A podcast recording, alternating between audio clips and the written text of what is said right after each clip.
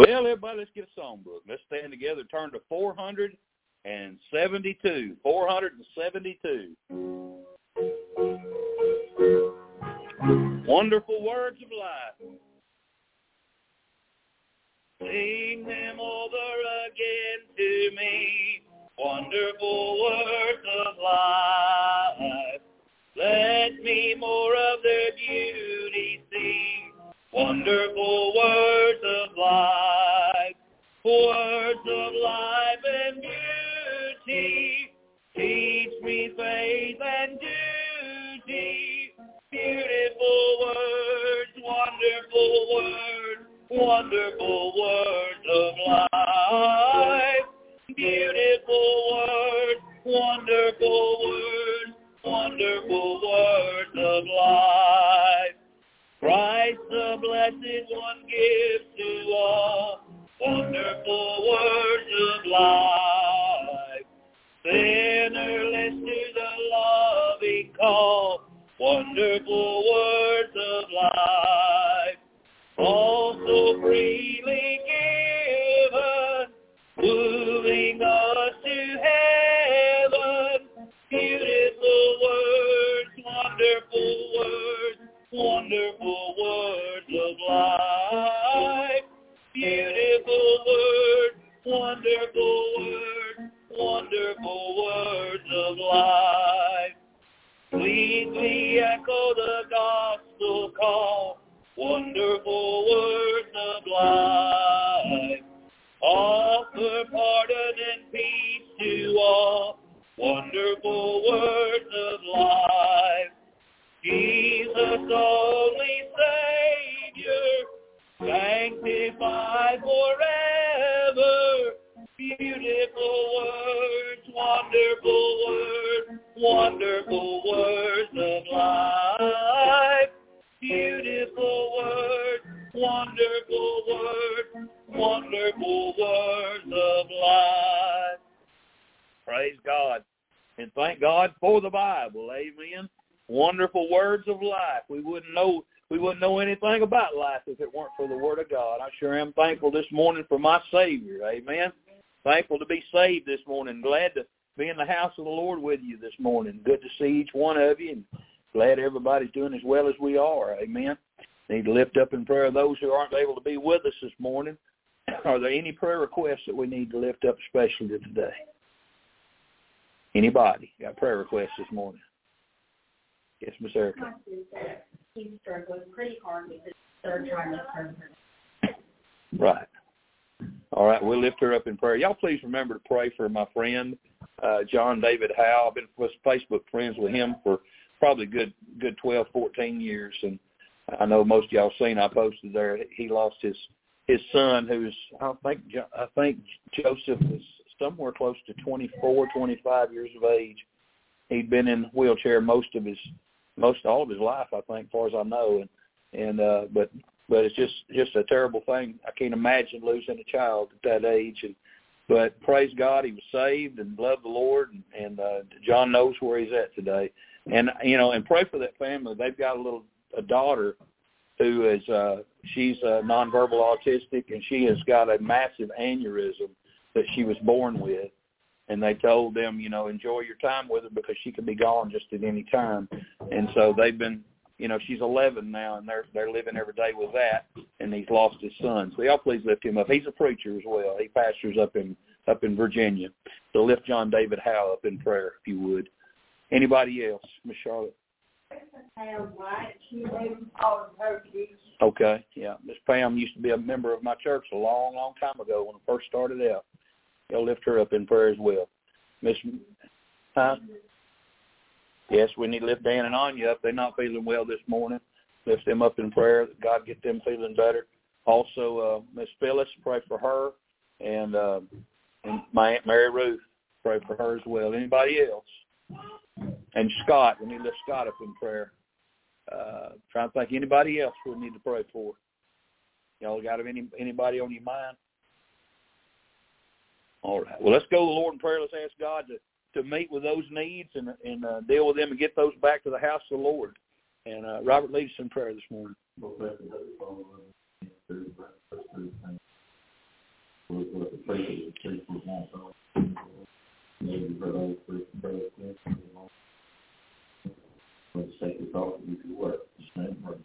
Amen. You be seated.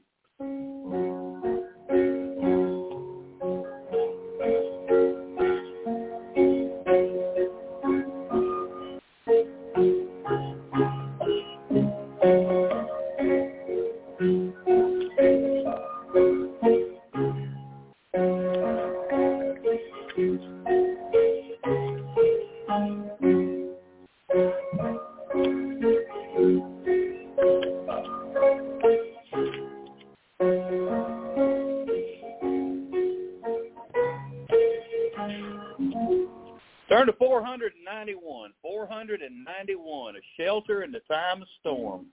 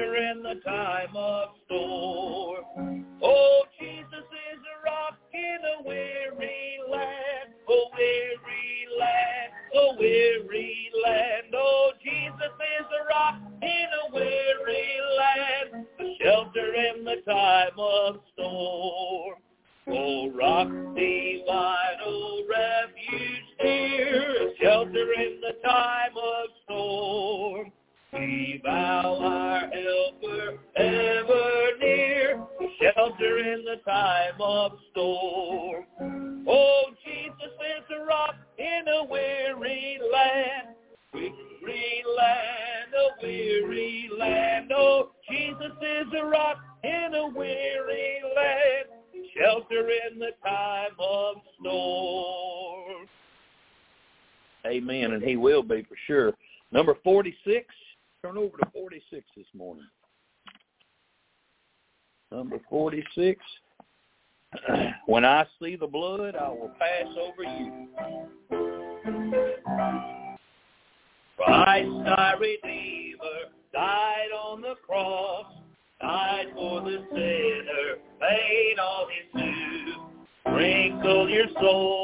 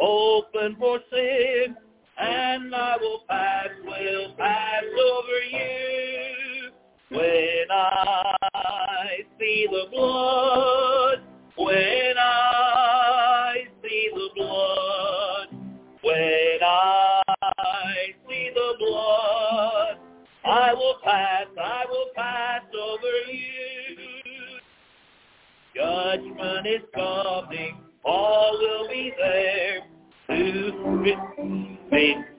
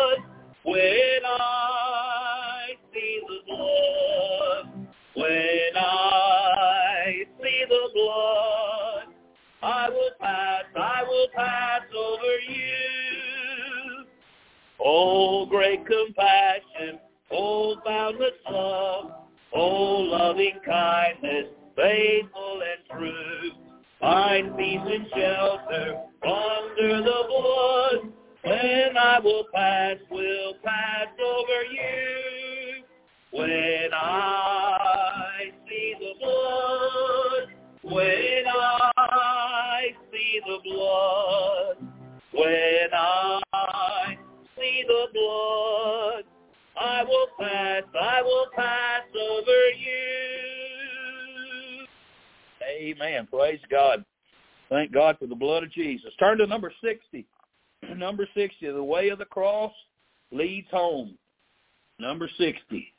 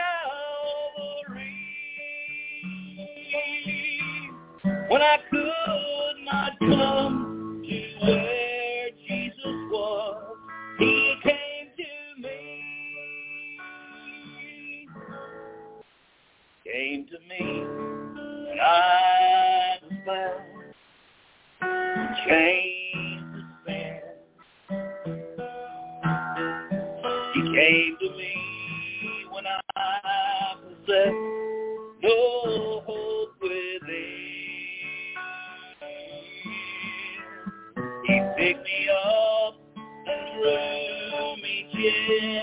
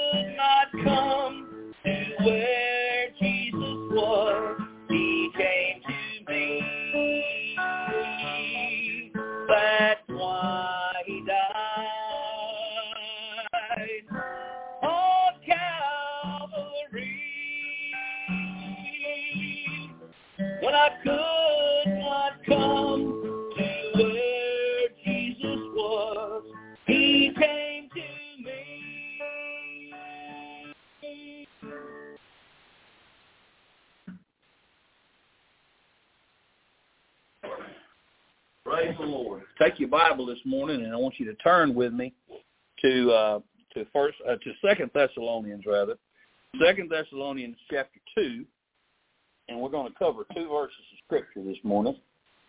And uh, it's going to take us a little while to cover those two verses of Scripture, but we're going to cover just two. Uh, chapter uh, chapter two, verse thirteen and fourteen. I thought we'd go all the way to seventeen this morning, but there's just no way we can. Uh, I want to I want to get into something this morning that's pretty deep, pretty deep, uh, and and I want you to pay close attention this morning because I don't want you to misunderstand anything I'm saying. Because the the things we're going to talk about this morning, uh, people kind of get out of out of bent out of sorts if they misunderstand what you're saying, and uh, I want to just start off this morning by making this statement. I am not, nor have I ever been, a hyper-Calvinist. Okay? Let me just say that right off the bat. I have never been a hyper-Calvinist. I do not believe in hyper-Calvinism. If I'm anything, I'm hypo-Calvinist. I'm the other direction. Uh, you know, and, and, and I'll explain to you what I mean by that. I definitely believe in God's sovereignty. I believe that God, God in God's foreknowledge. I believe that God knows the end from the beginning and the beginning from the end. And it's in that capacity that we have to look at our, our study this morning of Scripture. Otherwise, if we look at things from man's eyes and man's viewpoint and man's uh, uh, temporary experience here on earth, we can't understand these things. We have to we have to look at these things from God's point of view, from the eternal now, from the eternal perspective, to understand uh, what Paul is going to discuss this morning. But let's go ahead and look at it. Second Thessalonians chapter two, verse thirteen and fourteen. I'll read those two verses of scripture. Now, keep in mind, last the last two weeks are are the, the the part of this letter leading up to this has all been about whether or not they had missed the rapture, whether or not all those things. And Paul has just got through telling them, look, I've already told you all these things and you know all these things, and now you know what's holding everything back. Of course, that being the Spirit of God still here at work in the church, having the restraining work of the Spirit of God, keeping the Antichrist back. And He's told him, you know what withholds, and uh, and and and and and listen, God's going to take care of all that when He comes. And He said, look, there's going to be people that won't believe the truth because they didn't believe it when they had an opportunity. But He goes on from that. He moves from that thought and He changes it he focuses back on the church at Thessalonica, and here's what he says, but we are bound to give thanks always to God for you, brethren, beloved of the Lord. Why? Why are we bound to always give thanks to God for you, brethren, beloved of the Lord? Because God hath from the beginning chosen you to salvation through sanctification of the Spirit and belief of the truth, whereunto he called you by our gospel to the obtaining of the glory of our Lord Jesus Christ. May the Lord add his blessing to the reading of his word. I want to talk this morning about chosen of God, and we hopefully will have some understanding when we get done. Let's go to the Lord in prayer. Heavenly Father, Lord, help me the next few moments. Lord, I want to be clear as I speak to your people. Father God, I don't want to be misunderstood. Lord, we need to slow down and study and not just preach. Lord, I pray, Father, you'll help me to teach and help me to, to uh, speak clearly and, and bring these things in, into plain view. Lord, Spirit of God, we pray that you'll open our understanding, help us to receive them. Lord, teach us this morning. Give us an education this morning in eternal matters. Lord, as when we walk away from here, we, we'll have a better understanding of your purpose and plan. Father God, I pray, Lord, for each one, Lord, that they would receive it, they would understand it. And Lord, I pray for the one out there listening in, Lord, that's not sure if they're saved. I pray today be the day of their salvation. Lord God, I pray you'd work now in our midst. Take hold of me, use me, speak through me, forgive me of my sins, and fill me with the Spirit of God. Use me for your honor and glory, and I'll give Christ all of the praise for it in Jesus' name. Amen. All right. I'm going to get out of this coat, and we'll get into this message. All right. So, again, I want us to take our time. I don't want to get in a hurry. I don't I, I don't want to get caught up in trying to preach to you that I don't teach you something. So I and that may not make no sense, but it makes sense to me. So anyway, let's let's look at this this morning. These two this this passage that we're looking at. Uh, some people refer to it as a system of theology in miniature. Okay, it's given it, it, it's given a comprehensive statement of God's saving purposes, how God does what He does. In verse thirteen, there, Paul's giving thanks to the Lord for having chosen these Thessalonican Christians for salvation. That okay? He, that's what he's doing. He's saying, God, thank you for having chosen these people to salvation. And it's stated it, what he's stating here is, is, is really one of the most profound doctrines of the Word of God. Uh, our salvation, my salvation, your salvation, it did not originate with our choice. I want you to understand that. You didn't wake up one day and say, I think I'm going to get saved today. That just didn't happen. You may it may have seemed that way because that's you know the day you wasn't planning on getting saved, but then that day you you got saved that day.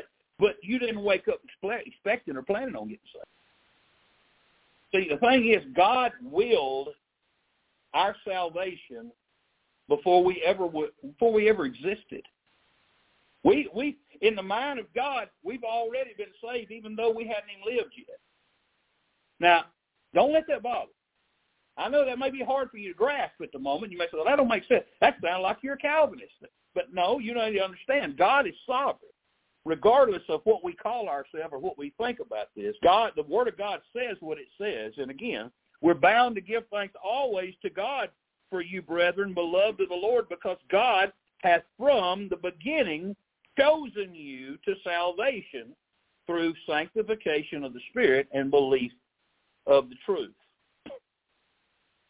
God's divine choice was based upon his divine love and his divine determination.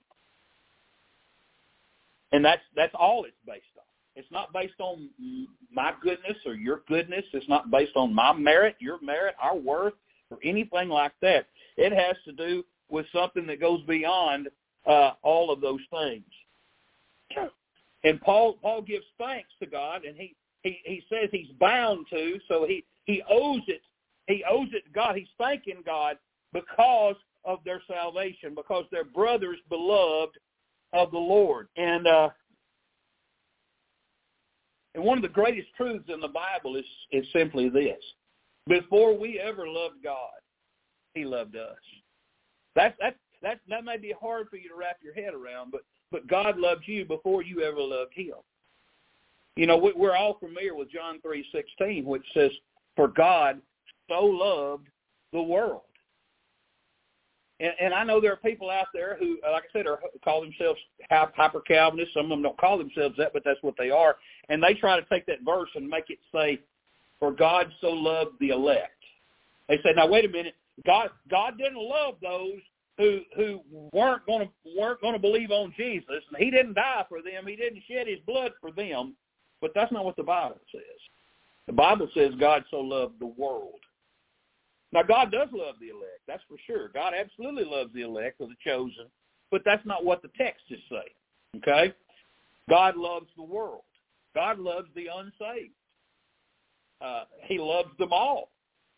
First John 2 2 says, that he is the propitiation for our sins, and not for our sins only, but also for the sins of the whole world.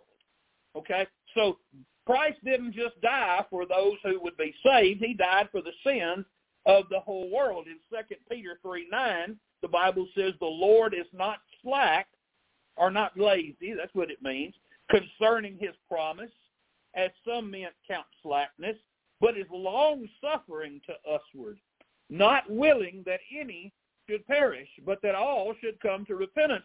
So there's no way to say that, that God didn't care or didn't want those other people to be saved, those who die lost in their sins, that God just didn't care about them at all, because the Bible tells us that he's long-suffering. He is very long-suffering toward them, giving them opportunity after opportunity to be saved, and he's not willing that any of them should die and go to hell. He doesn't want them all to go to He don't want any of them to go to hell. And that's why he gave his son. I mean, the love of God is mentioned over and over and over and over in the scriptures. First John 4.10 says, herein is love. Not that we loved God, but that he loved us and sent his son to be the propitiation for our sins. So out of God's heart of love, in eternity past, there was a decision that was made, and it's referred to here as being chosen. Okay? The original act of our salvation was with God. It wasn't with us. God set his distinguishing love on the elect before we were ever born. God made the first move. Okay? You didn't make the first move when it came to God. God came to you, as we, I just got through singing. He came to me. I didn't come to him. I didn't know I needed him. I didn't know I was lost. How could I know I was lost if I if I was lost? You don't realize you're lost until you realize there's a place to be found. Okay? So God made the first move. When God shows us to salvation, now get this. When God chose, and God did, God shows us to salvation. You say, now wait a minute, you sound like a Calvinist again. Well, I'm, I'm just sounding like a Bible believer because I'm telling you what God's Word says. When, when God chose us to salvation, he didn't choose us because we were loved. God didn't look down and say, well, you know, uh, there are people who died and go to hell, but you're far more beautiful or wonderful of a person than they are. It had nothing to do with it. it. Had nothing to do with my with my or my goodness or anything. It had nothing to do with that. It's not because God saw something in me or God saw something in you that he didn't see in other people. Why did God choose us? God chose us because he loved us. And that's a mystery. That's a mystery that's associated with his choosing us for salvation. And, and nobody can really fathom that. And we could try. We could sit and think, well, he loved me because of, well, we couldn't really understand because, again, there's nothing about me that's any different from somebody else. Nothing about you that's different that makes us better or different than somebody else. So really, truly, we probably will never fathom why exactly, but I can. But I have a, I have a personal belief I can share that with you, and it ain't worth much. But this is my thoughts on the subject. I think that God, in his foreknowledge, because again, God knows the beginning from the end. In his foreknowledge and God's infinite wisdom, he knew in eternity past, if he gave his son to die for sinners, he knew ahead of time who would believe on him. He knew because, because again, he knew who, who, who would believe, he knew who would not believe. And his election is based upon that because he knew ahead of time. You say, well, how could he know? Because God knows everything. And, and, it, and it wasn't hard for him to know that. So it was a simple choice. If they will never love my son, I will not save them. They're, because they will not believe on my son, they will not receive my love. Because they will not receive the gift of God, which I will offer to them, and I know that already. You say, well, why couldn't he make them different? Because if he'd have made them to do it, then they would not be loving him willingly. If you were if you were pushed in any manner to love Christ, then you would not love him freely. It has to be a, it has to be because you you realize what he's done for you and you receive the love that he gives to you. But it's a glorious fact that God set his love upon us. Think about that. God loves us. He chose to love us. Ephesians 1 4 describes it like this. It says, according as he hath chosen us in him before the foundation of the world, that we should be holy and without blame before him in love. And the truth, the truth of it is, is that, that God chose us. I mean, it's as simple as I mean. Listen to listen to Jesus talk about it in John chapter six, verse thirty-seven.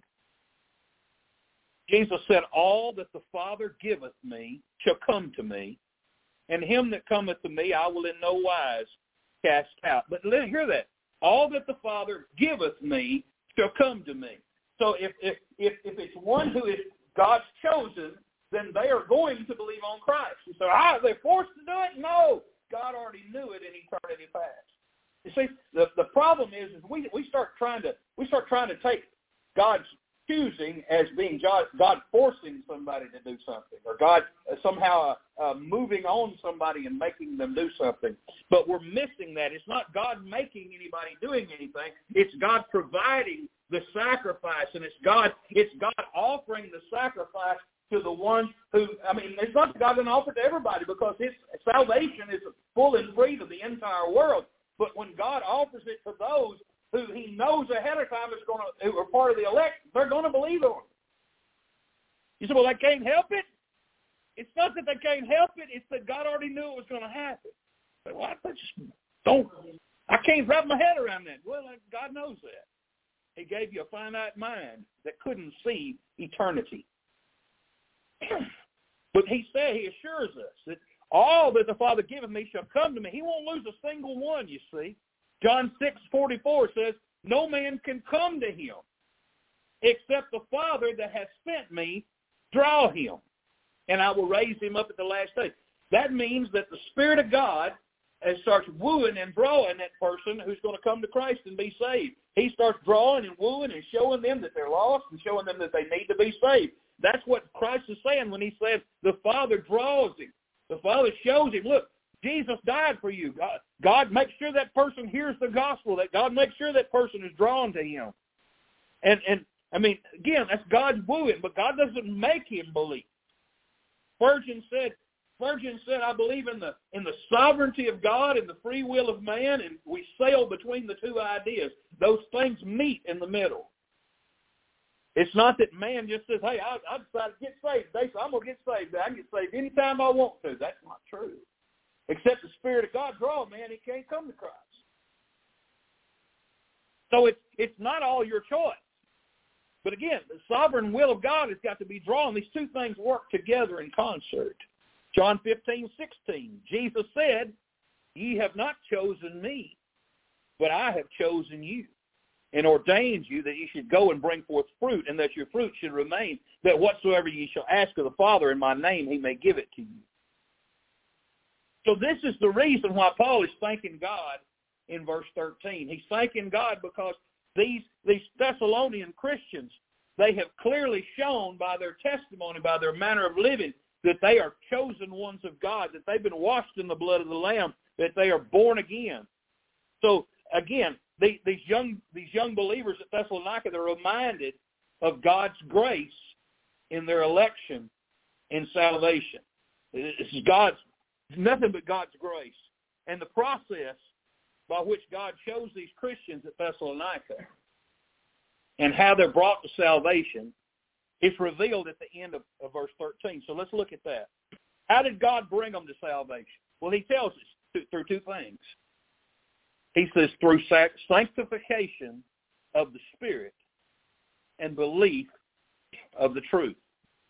Okay? So that's how anybody comes to the comes to be saved.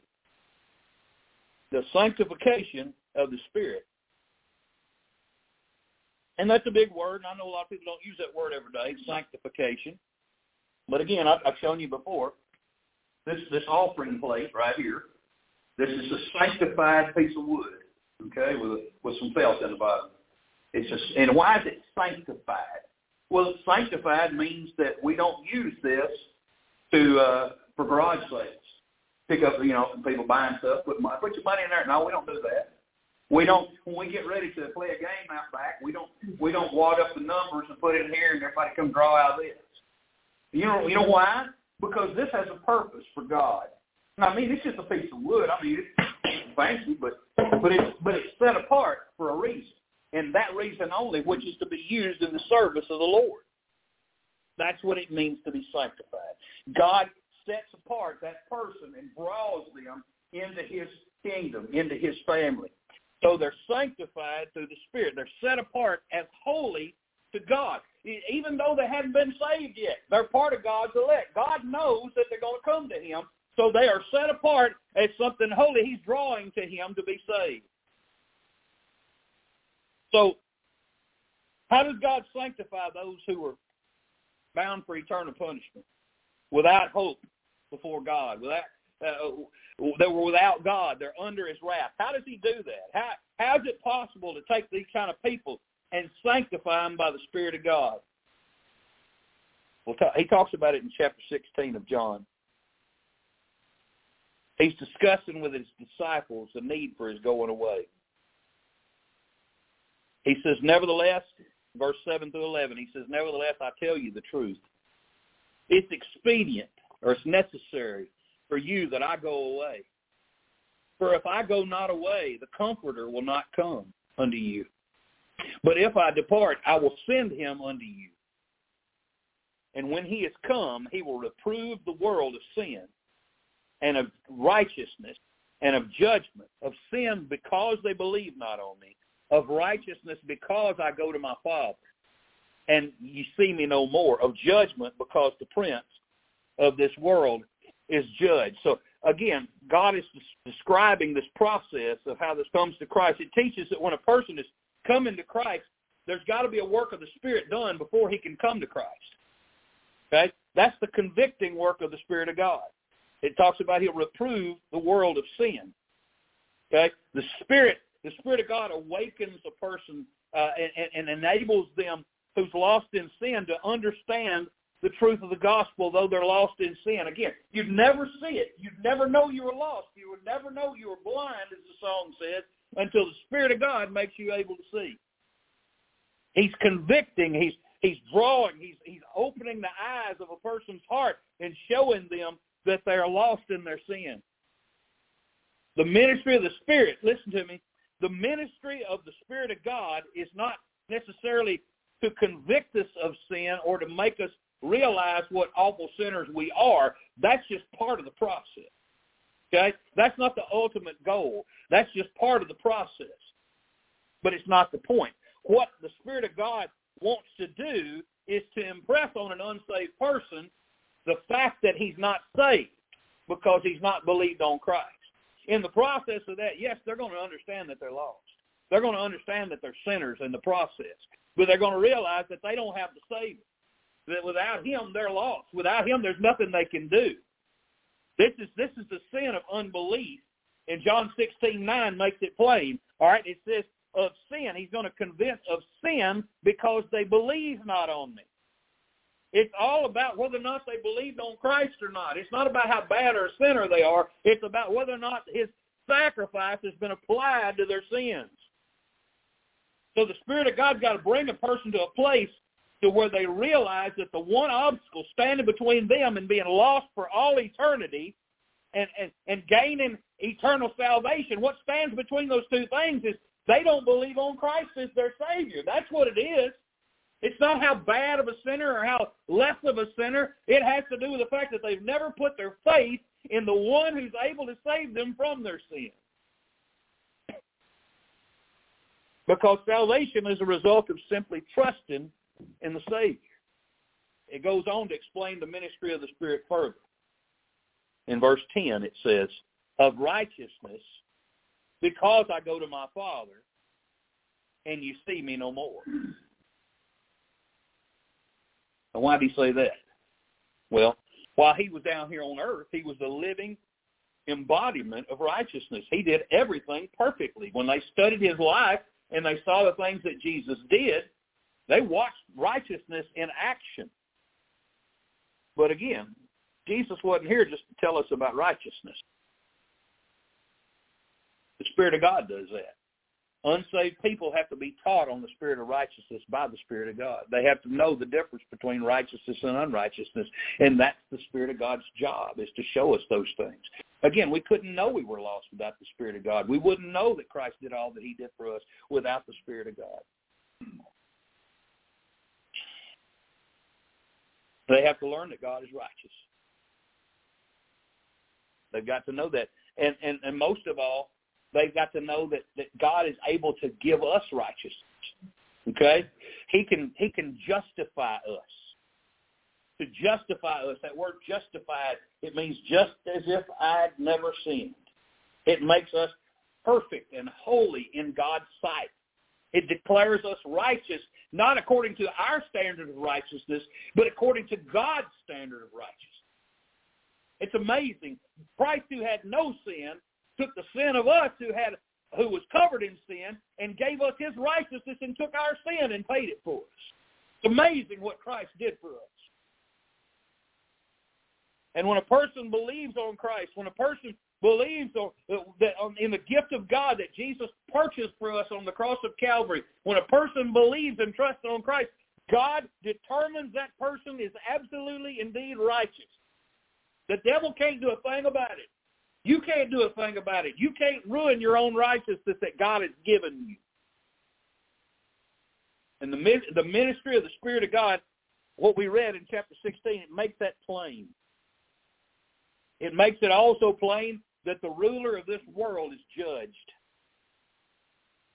This is a description of the victory that Christ won over Satan on the cross. Because Jesus died on the cross, Satan's judged finished. He's done. He's been defeated by Jesus on the cross, and his his his doom is is assured of. I used to have a shirt that that said Jesus beat the devil with a big ugly stick. I like that shirt. and he did. He whooped him with it. Amen. The devil's a defeated foe.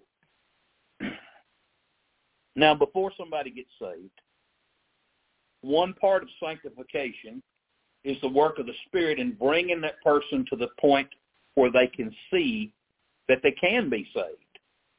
Okay? Again, um, until until the Spirit of God has showed you that, you may think, well, I got to work myself there. I got to be a good person. I got to do right. Most people think that. That's what they automatically assume. If I'm a good enough person, when I get there, God will weigh out my good and bad, and He'll decide that I'm good enough to get in there. But we all know that ain't true down deep. There's no way your your works can do it. it. It has nothing to do with it. It has to be Christ or nothing. And and again, when a person trusts Christ at that moment, that's when the work of changing into what God wants you to be starts. It ain't before. It's after you get saved. When you come to Christ and admit you can't do a thing to save yourself, when He saves you, then the work uh, then the work of regeneration starts taking place in you. God changes you. Uh, but it doesn't happen until you get saved. Then again, step by step, little by little, we grow into the image of our Savior. God changes us little by little, but all of the salvation is done. We're made righteous in God's sight. Again, all of that takes place. And it ain't none of our doing. It's God doing that in us. Jesus told Nicodemus, you must be born again. Except a man be born of water and of the Spirit he cannot enter into the kingdom of God and that water of the Spirit. First time you're born, you're born in a bag of water. Woman said, my water broke. Well, that's what she's talking about, born of water. Okay, that's the first time. It had nothing to do with the baptism. It's born of water in a bag of water. And the second time, you're born of the Spirit of God. That's what that means. Uh, the person who was lost and spiritually dead it now becomes alive. And now, rather than be dead, they have a brand new nature in Christ. And since they have that new nature, now they're fit to be set apart as holy to God. Because again, but you didn't have that before. You couldn't you couldn't be anything to God. But because God has made you righteous, because God has made you holy, He has fit you for this. You you couldn't fit yourself. God fits you for it. And it's because of the Spirit of God working and making us what God wants us to be. Again, it's not us, it's Him working and Him finishing the work in us. It's His ministry. And he comes and he moves in and he lives in us to do that. First Corinthians 6.19, Paul reminds the worldly Corinthian church that if they're they're really saved. Their bodies are the temple of God. They're not theirs anymore. Again, he bought you. He paid for you. He says, what? Know you not that your body is the temple of the Holy Ghost, which is in you, which you have of God, and you're not your own. Have you forgotten? God bought you, that he paid for you, that he redeemed you, that he made you holy, that he made you righteous. Every single Christian, every single one of us is a sanctuary for God to live in. He wants to live. He he lives in you, and he wants to dwell in you. Uh, he wants to, to he wants your body to be fit for his dwelling place. That's incredible part of the sanctifying work of the Spirit of God. He sets us apart for his own dwelling place, his own sanctuary to live in. and because he lives in us, we're sealed. God's word tells us we're sealed. Listen, just it, it's a done deal. It's a foregone conclusion. We we the earnest of His Spirit. I told you this before. You know, if you buy if you buy a house, you have to put down earnest money, which is money that you'll never get back. So if you fail if, if you fail to uh, complete the loan, you fail to, to to go through the sale, you lose that money. And most time they make it a pretty good chunk, ten thousand, twenty thousand, thirty thousand dollars, so that it's like, well, I'm in this deal now. I can't get out. I'm not losing that. Well, God has given you His Spirit. He gave you the Spirit of God to live in you, and He's not going to lose His Spirit. You, He's there as evidence that you are a born again child of God, and can't nothing take that from you. His presence is, is, is God's seal, His token of ownership. It's his, it, it's our security in Christ. In Ephesians 4.30, he exhorts us, he says, and grieve not the Holy Spirit of God, whereby you're sealed unto the day of redemption. The day of redemption is, is the day we go home, the day we go to see him, or the day we, we leave this world in, in death, however we go. But but it's it, he's he's talking about that we're sealed until we see him. That nothing can change that. Nothing can change that whatsoever. And as far as our souls are concerned, our souls are redeemed right now. We're as saved as we're ever going to be, but our bodies have not yet been redeemed. But according to the Bible, the presence of the Spirit of God living here is God's. We talk. Paul talked about a manifest token, and what we talked about that word manifest token. That word that means evidence. Here, here's the here's the receipt I have. My manifest token. All right, that that right there is mine, and and God God saying His Spirit in us is the manifest token that we belong to Him, that He has He has left His property in us, that we're His property, and that He made a promise to us that we're saved completely, and that we're going to be transformed on the day that He comes to redeem our bodies. In 1 Corinthians twelve thirteen. There's another aspect of the Spirit of God in His sanctifying work. The Bible says, therefore, by one Spirit are we all baptized into one body, whether we be Jew or Gentiles, whether we be bond or free, and we've all been made to drink into one Spirit. The very moment that you get saved, the Spirit of God takes that person out of their position in Adam, which is we're all sinners in Adam. Uh, we're in sin, we're under condemnation, and they take that person, God takes that person out of Adam and places him in Christ. We're placed from that moment, from the fellowship, from the brotherhood of man, we're now in the family of God. We're in the body of Christ. We become a living part of the organism that we call the true church. We're a part of the body of Christ at that moment. And and that's that's that's the Spirit's work too. Again, I can't put myself there. I can't do any of that. I can't make myself a part of the living body of Christ. The Spirit of God has to do that in me. I belong to God. I'm his. And in addition to all that God provides for me in Christ and salvation, there's still the ongoing possibility, look here, of me being filled with the Spirit of God. There's a possibility of you not only being saved, but you can be filled with the Spirit of God.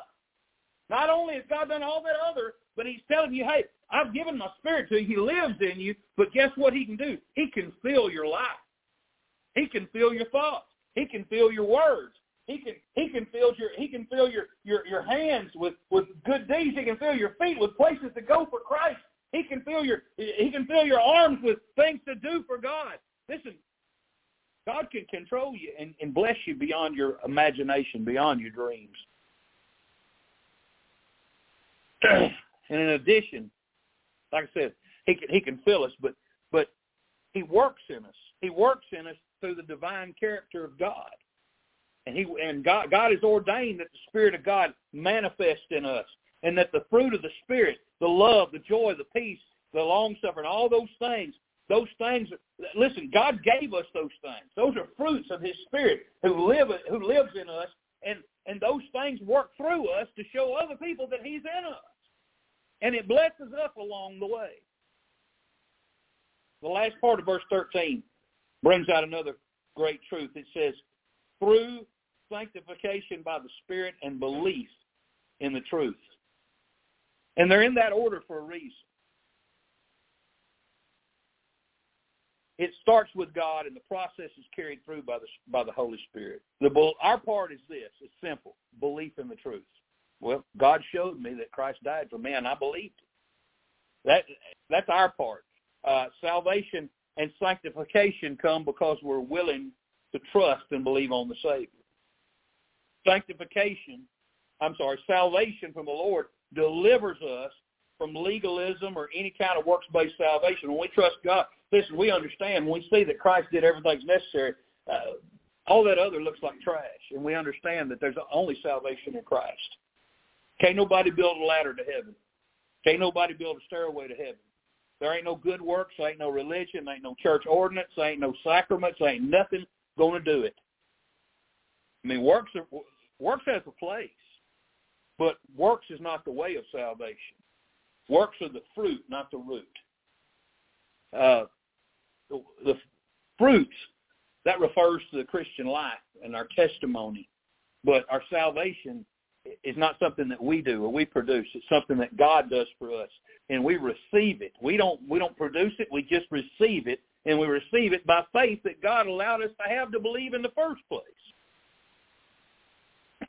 So, these Thessalonians they were called to believe in the in the in the salvation uh, in the Lord Jesus Christ. The Bible says, "Whereunto He called you by our gospel to the obtaining of the glory of our Lord Jesus Christ." In verse fourteen. He called them. They were called by the gospel. That means that God that means that God used to used to bring about the fulfillment of his choice by the by the sanctifying work of the Spirit and their belief in the truth. So that's how he did it. It, it. First of all, the Spirit of God drew them, and then when they saw it, they believed. It's pretty simple. It's not really complicated.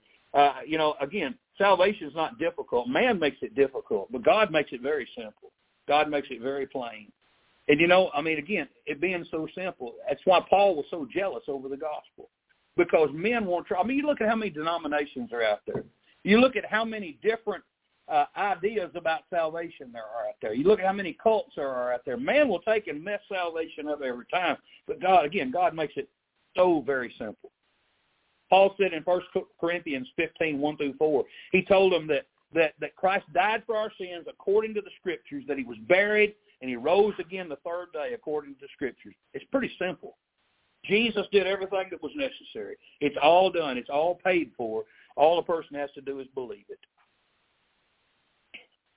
And, you know, the sad thing is today, ain't too many people want to preach the gospel anymore. They'll preach anything else but the simple, plain gospel.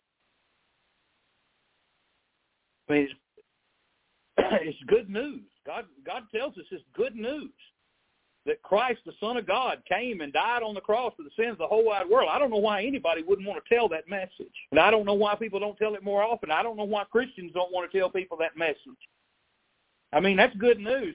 Jesus came into this world. He lived. He died. He was buried. He rose the third, a uh, third day in victory over the grave, and he gave us newness of life and it was evidence that he's the Son of God, and it proves that salvation is real and that we can have it, and it's simple. It's in Christ and him alone. His resurrection demonstrated the power of God, that, that, that Christ is God, that he's not just any man. He's, he's deity. He's Christ. He's, he's, He's the Son of God.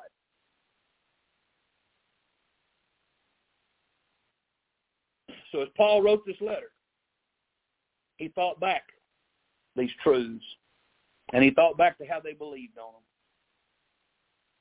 And through believing the gospel, they had become gloriously and wonderfully saved. And he also took a look at the future. Look at verse 14. He says, Whereunto he called us, he called you by our gospel to the obtaining of the glory of the Lord Jesus Christ. They they remember something. Remember the uh, circumstances of these folks. What kind of life they're they're living at the moment. What they're going through. Again, they've lost everything they had. Most of their their family had disowned them if they'd not gotten saved. Uh, lost jobs. They've lost all their their their friends and influence. They're they're being host, hostilely treated by those around them.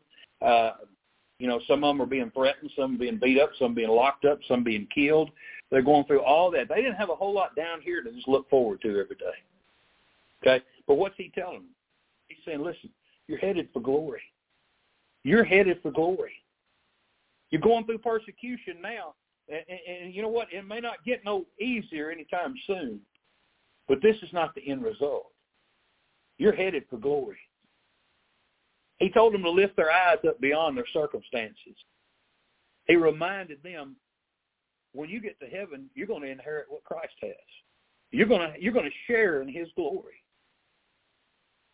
Before God's done with you, before God's done with me, every one of us is going to be perfectly glorious. I know that seems hard to think of right now. That someday you're going to be perfect in His sight. Someday you're going to get to share in everything that that that heaven holds, and it'll be yours, and you won't ever have to walk away from it or put it down. It's going to be yours. And throughout eternity, the Lord's church is going to be singled out as an example of what the grace of God can do by taking poor hell-bound sinners and transforming them into holy saints. Forevermore around the throne of God, we're going to give glory that he took us who were who were lost and dead in our sins and made us holy in his sight. I can't even I can't even fathom that. But that's but that's the reality of it.